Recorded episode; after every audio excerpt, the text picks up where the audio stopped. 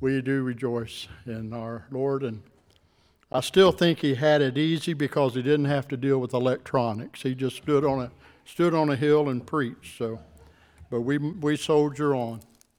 We're talking about love one another, and today we're talking about kindness. So be kind. We're in Ephesians chapter 4. We're going to start at verse 29. You follow along with me. Do not let any unwholesome talk come out of your mouths, but only what is helpful for building others up according to their needs, that it may benefit those who listen. And do not grieve the Holy Spirit of God, with whom you were sealed for the day of redemption. Get rid of all bitterness, rage, and anger, brawling and slander, along with every form of malice.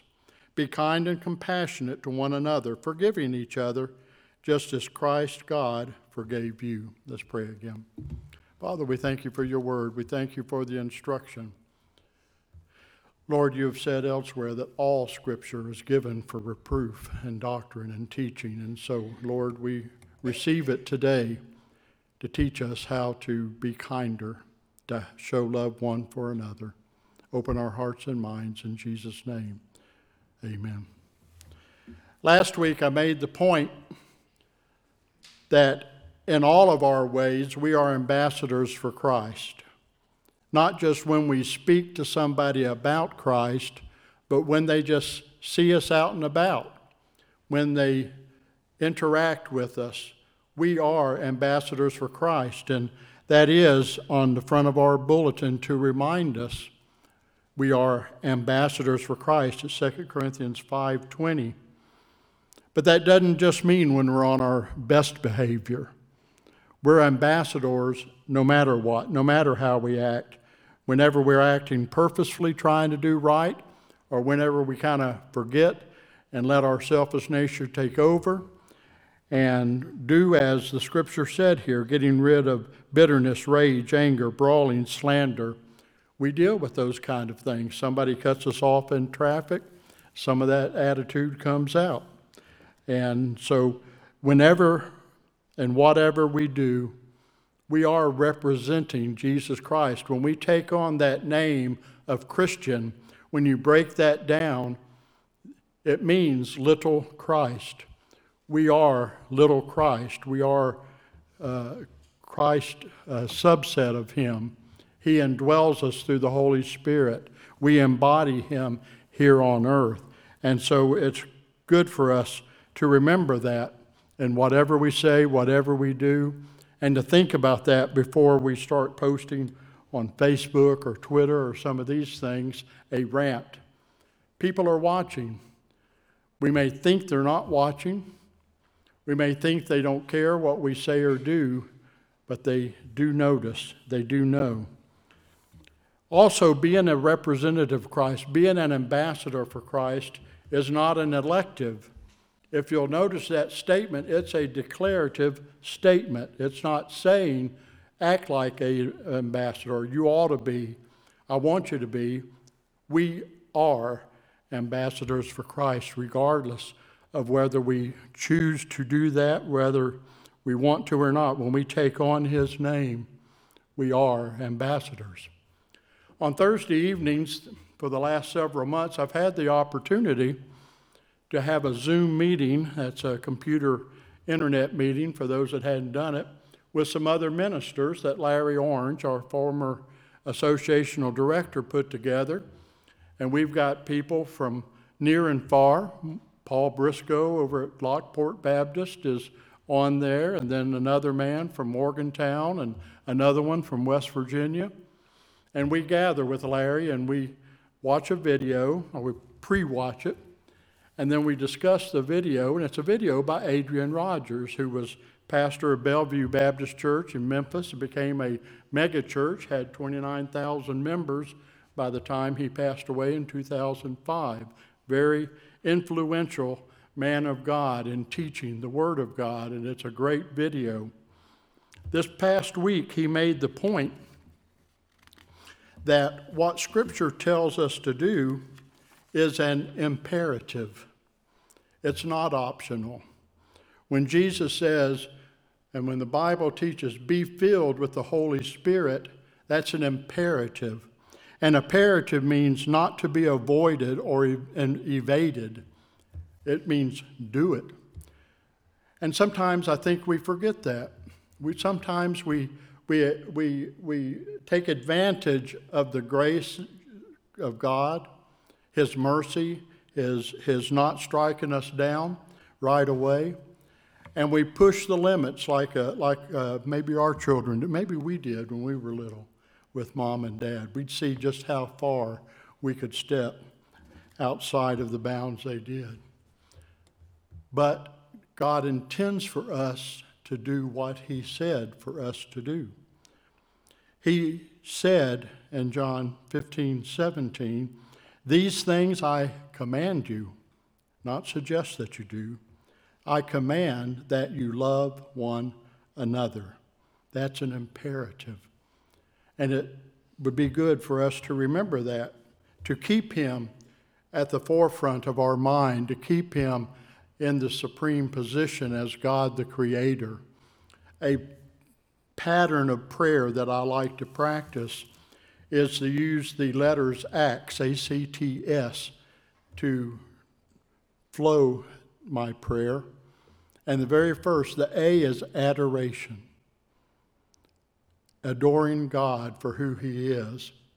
And in that adoration, I'll say things like acknowledging that He is the Creator, that He, he spoke and everything came into being, that even now He sustains everything by His hand and by the power of His voice. He is supreme, He is eternal, He is all knowing, He is omnipotent, He is everywhere present, not me. I'm flawed, I'm finite. And so that adoration and starting my prayer that way helps me set the proper order of things that I am the subject, He is the Father, that I am the servant, He is the Master, that I am there to hear from Him and to do His bidding, and it helps to take that attitude. The next three, if you're wondering, C is confession. Once I acknowledge, and Jesus started out that when he taught us the model prayer. He said, When you pray, pray like this Our Father who art in heaven. That is that adoration, it's establishing who he is. And then we go into confession, acknowledging the times that we failed him. Then we thank Him for all that He's done in our life. And finally, supplication, asking Him for those things we desire Him to give us to do for us. Too often we enter into prayer like He is a genie at our bidding that we can rub a lamp or we could command Him. And so we start right out, gimme, gimme, gimme, asking Him for the things. And that's the wrong order. And so we come to Him understanding that He is the Almighty God and He gives us these imperatives as His children. Last week we looked at being patient and we learned ways to become more patient people. Today the topic is kindness. And our scripture today says in verse 432 be kind and compassionate to one another, forgiving each other just as Christ forgave you. There is that parable in the Bible of the man who owed the king a great amount of money. And the king decided to collect his debt, and he called the man in. He said, Where's the debt you owe me? The man begged and pleaded, I don't have it, king, but if you'll give me some more time, I'll get it for you. The king relented. He showed mercy. He gave him some more time. That man went out. Somebody owed him money. And he, he grabbed him by the neck and he said, Where's my money? And the man said the same thing Give me some more time, I will repay. But the man showed no mercy and threw him into jail. The king heard about it, called him back in, said, You wicked man, you should have been forgiving as I was forgiving of you. And that strikes at our sense of justice. We can understand that. How this man who had a debt, who was that debt was delayed. He owed it, but it was delayed his repayment. He wasn't thrown into jail, but he turns around and he shows no mercy to the other person. That goes against our sense of justice. And so Paul is saying here be kind and compassionate to one another, forgiving each other just as Christ, God, forgave you. That's only right. That's only just.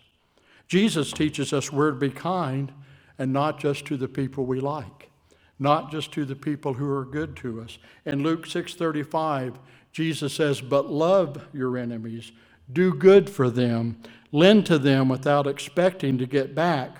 Then your reward will be great, and you will be children of the Most High, because He, talking of God, is kind to the ungrateful and wicked. And so, again, it's pointing out that God shows kindness to those who refuse His name, who refuse His leadership, and He expects us to do that same thing. We show kindness in many ways. We hold the door open for friends and strangers. I left a convenience store last night. A man was walking in. I held the door for him. He said, Thank you. Wasn't a thing to think, wasn't anything to pat my chest about. It was just being kind, being nice, being helpful. We do those kind of things. It may be that you're at a grocery store and you got your cart laden down laden down all full of groceries. It's going to take you a while to go through. The poor person behind you has two little items. And if you're kind, you say, Why don't you go ahead of me? I'm going to be here a while. And so that kindness is extended to that person, and they appreciate it. Uh, hopefully, they do. Sometimes, you know, you, have heard the term pay it forward or pay ahead, and people in a drive up line will pay for the next car behind them just to give them a treat, to be kind to them. So we show kindness in a lot of different ways.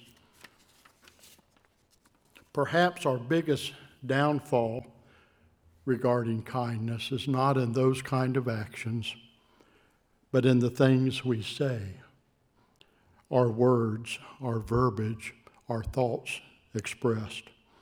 Ephesians 4:29 again starts out, "Do not let any unwholesome talk out of your mouth, but only what is helpful in building others up according to their needs, that it may benefit those who listen." A name in the news again is George Carlin. Some of you may remember the comedian from years ago. He was funny. He was a little crude. He could be real crude.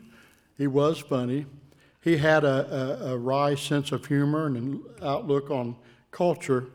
And there's a lawsuit going on, if you don't know, because all of this artificial intelligence that's going on now. People are using his likeness to do different things, and they haven't asked permission to do that. So that's going on. But one of his bits that he did one time was the seven words you can't say on television. And I'm not going to say them in the pulpit, and we are in television. I'm definitely not going to say it. I don't want the FCC coming after me. Don't want you coming after me. We don't need to talk that way. That is some unwholesome talk that we shouldn't let cross our lips. We should control that. But it's not just those kind of words that are unwholesome. Unwholesome are those words that tear other people down that are critical, that are fault finding. The Bible says in that verse to build up, that word is edify. The King James uses that word, and it's akin to an edifice. This is an edifice, a building. And so to edify is to build up, and we are instructed, it is an imperative that we are to edify each other. In other words, act in such a way, speak in such a way interact in such a way to build each other up towards what? Towards being Christ like. That's the goal for all Christians. And so we, have, we are to think about that. And Paul expands that instruction by saying, according to their needs, not according to what I want, not to meet my agenda, not in order to accomplish something I'm trying to do, but to build the other up according to their needs. There is that proverb we're so familiar with train up a child in the way he should go, and when he is old, he will not depart from it. Sometimes we gloss over the part that says, train up a child in the way they should go. Learning our child, learning those children of what is their strength, what is their interest, not to be a little me, but to find out how to grow them to become what they want to be. That's what Paul is saying for all of us to build each other up according to the other's need, that they may be benefited. This is all a part of being kindness. And so, what we say is supposed to help others grow to be more like Christ. Christ is that end goal. Christ is where we find peace, power, and strength to go on, to continue, and to help others. It is to encourage and build up, not to ridicule and tear down. Look with me at James chapter 3, going to be verses 3 through 10. James is a tough book. He likens the tongue to a fire, a world of evil. Let's read. Behold, we put bits in horses' mouths that they may obey us, and we turn about their whole body. Behold also the ships, which though they be so great, are driven of fierce winds, yet they are turned by a small rudder.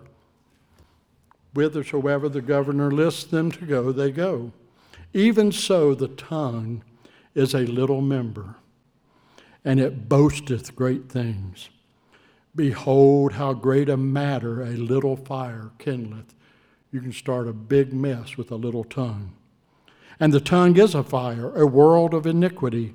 So is the tongue among our members, that it defileth the whole body, and setteth on fire the course of nature, and it is set on fire of hell.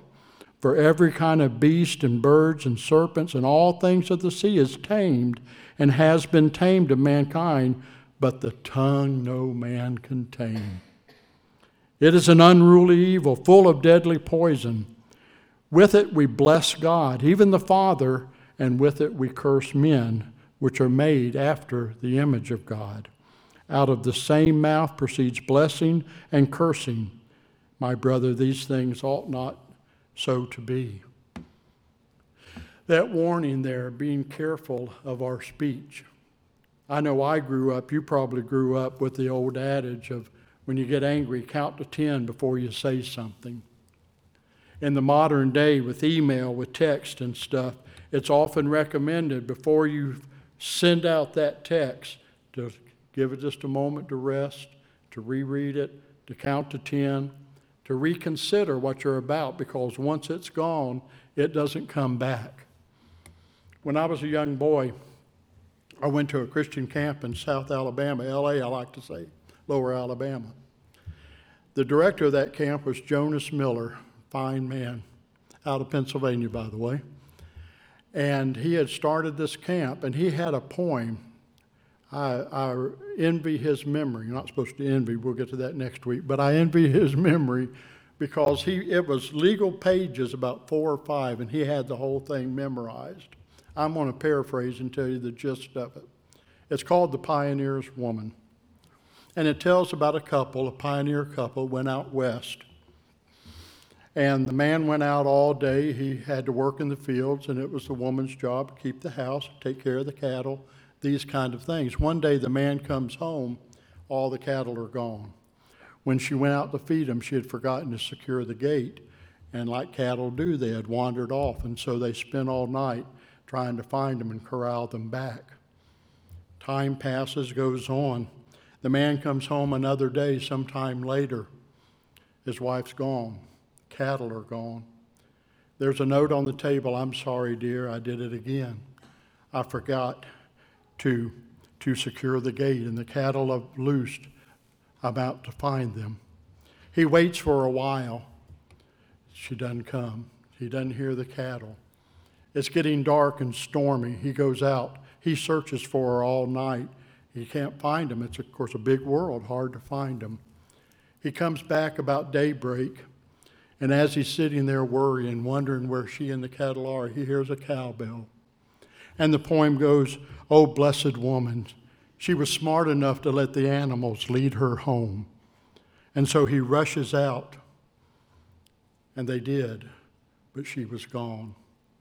The storm had taken her. And the, the, the moral of the story is the point of it is to be careful with words. He had given her a tongue lashing, and that had driven her to not try not to disappoint him again. He said, Words, the poem goes, words are not like a kite. A kite you can loose with a string on the wind and draw it back in, but words once flown can't be retrieved. Powerful lesson. That's stuck with me now, 40, 50 years since I was a boy.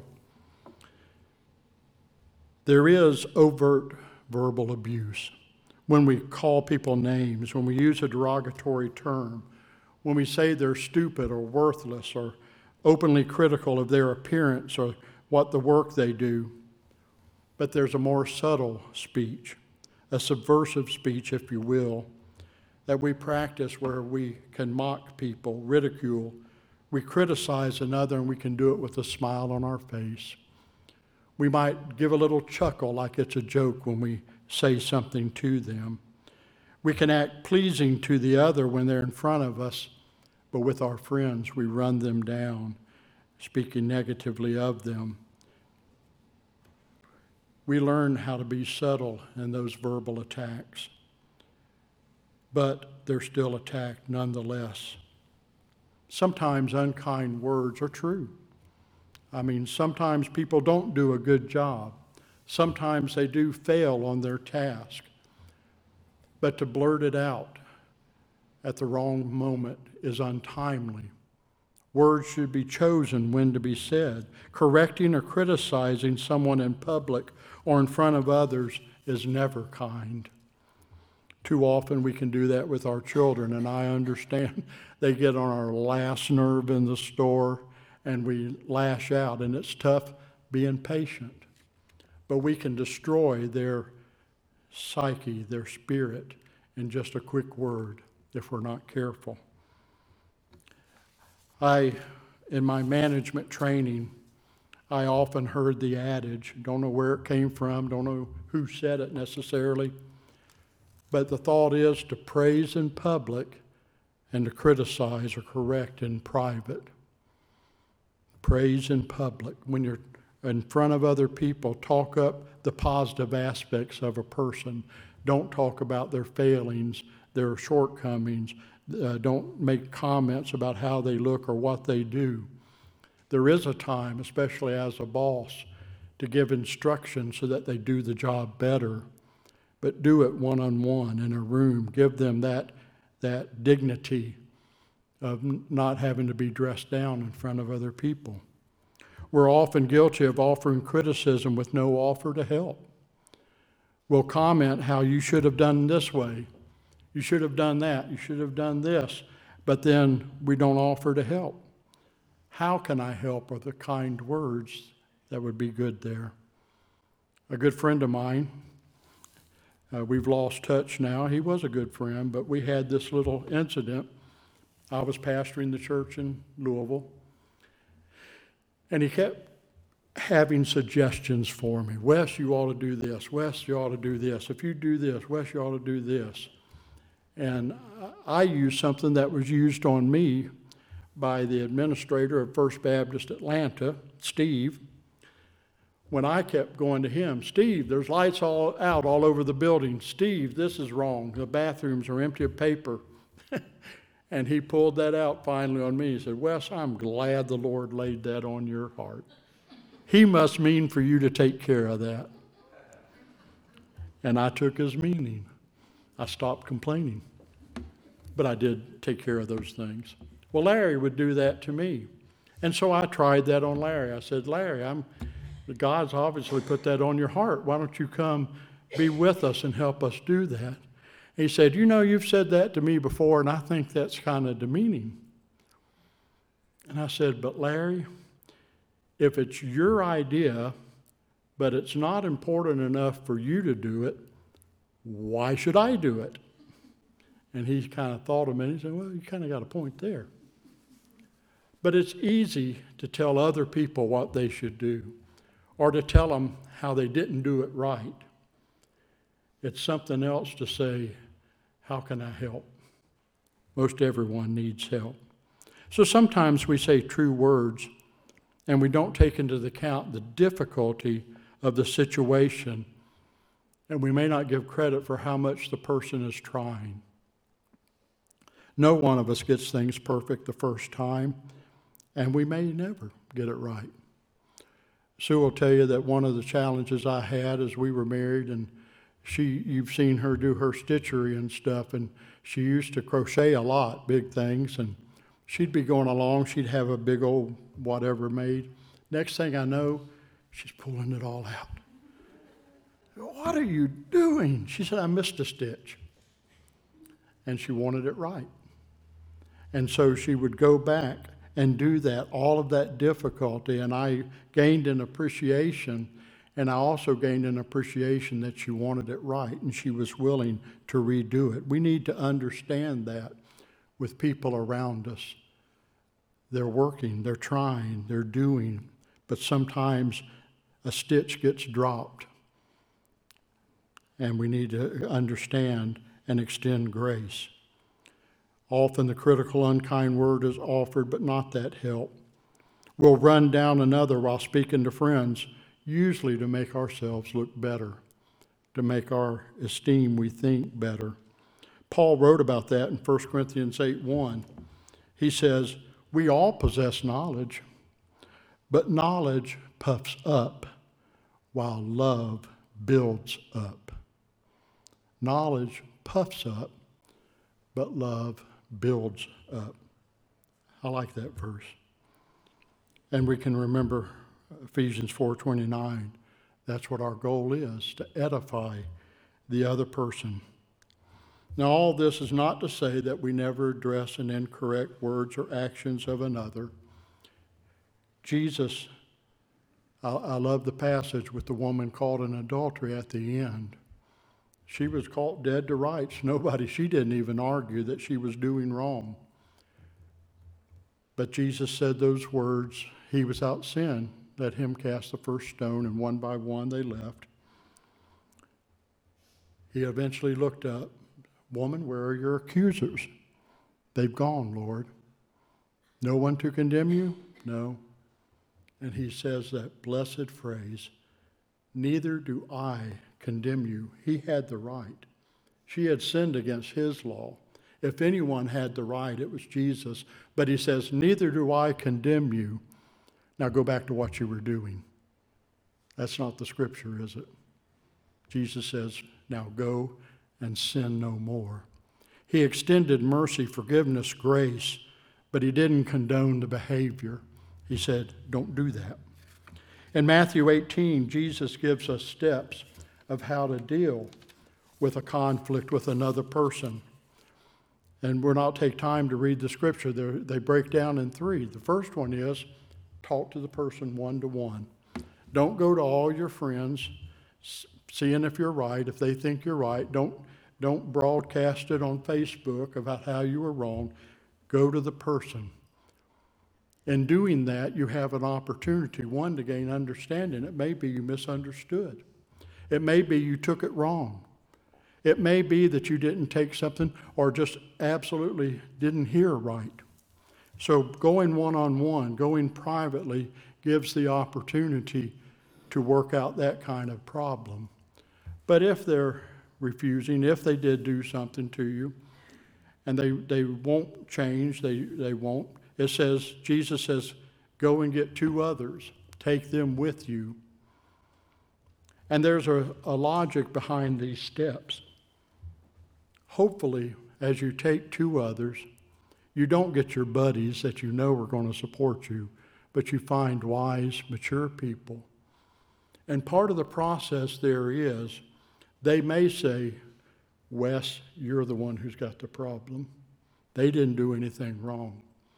You need to change your attitude. Or they may say, No, you're right, you were wrong, let's go talk to them. So you go and you, and you confront them that way. And then Jesus says if they still refuse to change, to correct what they did, then take it to the whole body of believers.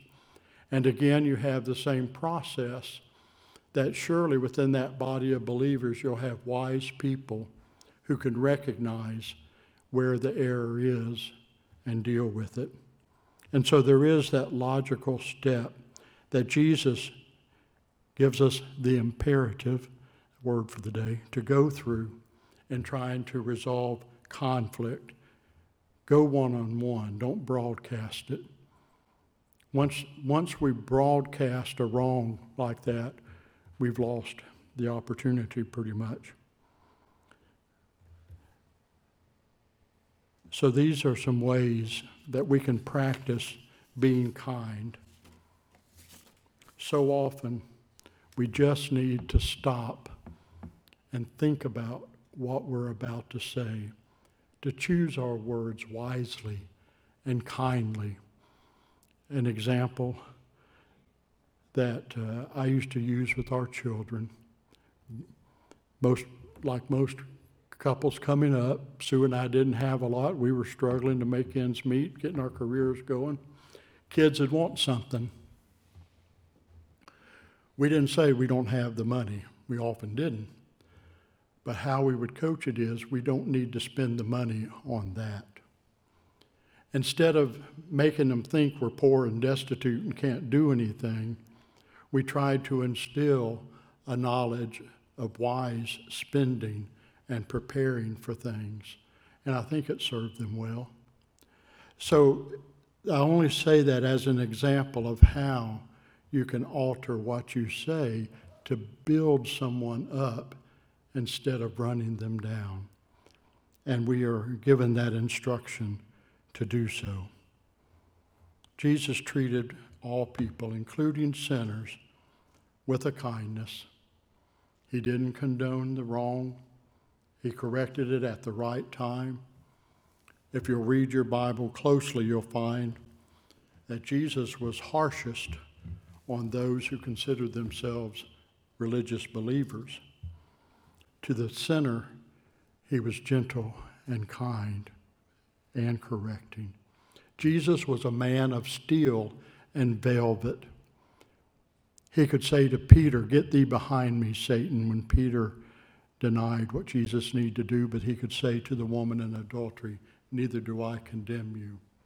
The right thing at the right time in the right way. That's being kind. It takes patience. It takes work. It takes love. We are ambassadors for Christ. Let's stand for our closing hymn.